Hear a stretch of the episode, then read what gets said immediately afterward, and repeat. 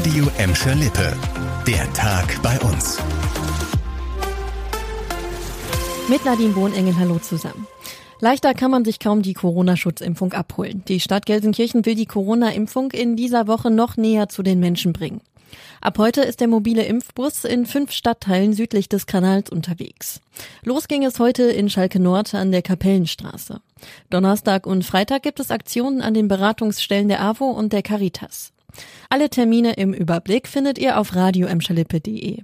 Verimpft wird bei den Aktionen in dieser Woche der Impfstoff von Johnson Johnson. Damit gibt es schon nach einer Dosis den Schutz gegen das Coronavirus. Die Stadt Gelsenkirchen bittet alle Ungeimpften, die Angebote wahrzunehmen. Auch sieben Wochen nach der Flutkatastrophe in NRW und Rheinland-Pfalz ist kein Ende der Aufräum- und Aufbauarbeiten in Sicht. Und immer noch packen Leute auch aus Gladbeck, Bottrop und Gelsenkirchen mit an, schließen sich in Hilfsorganisationen zusammen.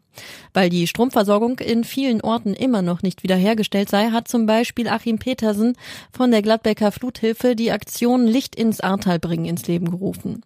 Vor allem Kinder würden unter der Dunkelheit leiden, weil zum Beispiel viele Straßenlaternen weiterhin ausfallen. Deswegen hatten wir uns einfach mal so gedacht, einfach mal Licht ins Ahrtal bringen. Und da gehören so Sachen zu wie Taschenlampen, Stirnlampen. Das heißt, wenn die Kinder nachts wach werden, dass sie einfach nicht irgendwo in so einem dunklen Raum sind. Viele Kinder haben ja eh dieses Problem. Da gibt es ja auch diese Lampen, die man einfach durch Berührung, ähm, die auch wieder leuchten. Und ähm, ja, das ist eigentlich so der Hintergrund, die Idee gewesen, dass man da den Kindern auch so ein kleines bisschen helfen kann. Die Gladbecker Fluthilfe und die Bottropper Task Force sind jedes Wochenende in den betroffenen Gebieten unterwegs. Alle weiteren Infos dazu findet ihr auf radioemschalippe.de. Fast ein Jahr nach dem Tanklasterbrand auf der A40 ist die Bahnstrecke zwischen Oberhausen und Essen wieder befahrbar. Ab heute wird der Zugverkehr wieder aufgenommen, zumindest theoretisch. Die Linien S3 und RE 49 können wieder fahren. Allerdings läuft heute noch der Streik der Lokführergewerkschaft GDL. Bei dem Brand auf der A40 war eine wichtige Eisenbahnbrücke zerstört worden. Dadurch gab es auf der Bahnstrecke in den vergangenen Monaten erhebliche Einschränkungen mit Zugausfällen und Umleitungen. Viele Pendler aus dem Ruhrgebiet mussten auf einen Schienenersatzverkehr umsteigen.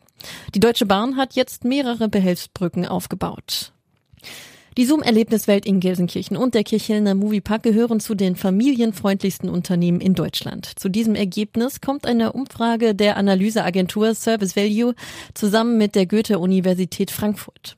Rund 74.000 Familien wurden online dafür befragt. Sie haben insgesamt 731 Unternehmen aus verschiedenen Branchen bewertet. Die Zoom-Erlebniswelt landet dabei auf Platz zwei hinter dem Erlebnis zu Hannover. Der Moviepark landet auf Platz vier. Die Familien mussten zum Beispiel bewerten, wie kinderfreundlich die Mitarbeiter der Unternehmen sind, welche Angebote es dort für Familien gibt oder wie gut das Preis-Leistungs-Verhältnis ist. Das war der Tag bei uns im Radio und als Podcast. Aktuelle Nachrichten aus Gladbeck, Bottrop und Gelsenkirchen findet ihr jederzeit auf radioemschalippe.de und in unserer App.